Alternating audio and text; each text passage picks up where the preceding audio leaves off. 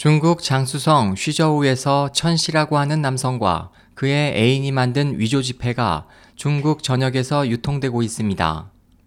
이들은 지난해 8월 27대의 인쇄기로 600여만 위안의 상당에 달하는 5위안, 12위안, 22위안 등 소액 지폐를 제작했습니다. 현지 언론에 따르면 용의자들은 허베이성 랑팡시에 있는 한 물류회사에서 위조 지폐를 제작해 왔습니다. 당국의 현장 조사 당시 작업장에는 제작된 위조 지폐와 그것을 만드는 용지가 가득했습니다. 조사에 따르면 용의자들은 인터넷을 통해 위조 지폐를 만드는 방법을 알아내 필요한 인쇄기와 용지를 구입했습니다. 용의자들은 소액 지폐를 주로 제작한 이유에 대해 돈을 받는 사람이 위조 지폐 여부를 거의 확인하지 않기 때문이라고 말했습니다. 이들은 약 4개월간 총 600만 위안의 위조 지폐를 유통해 100만여 위안을 벌었습니다.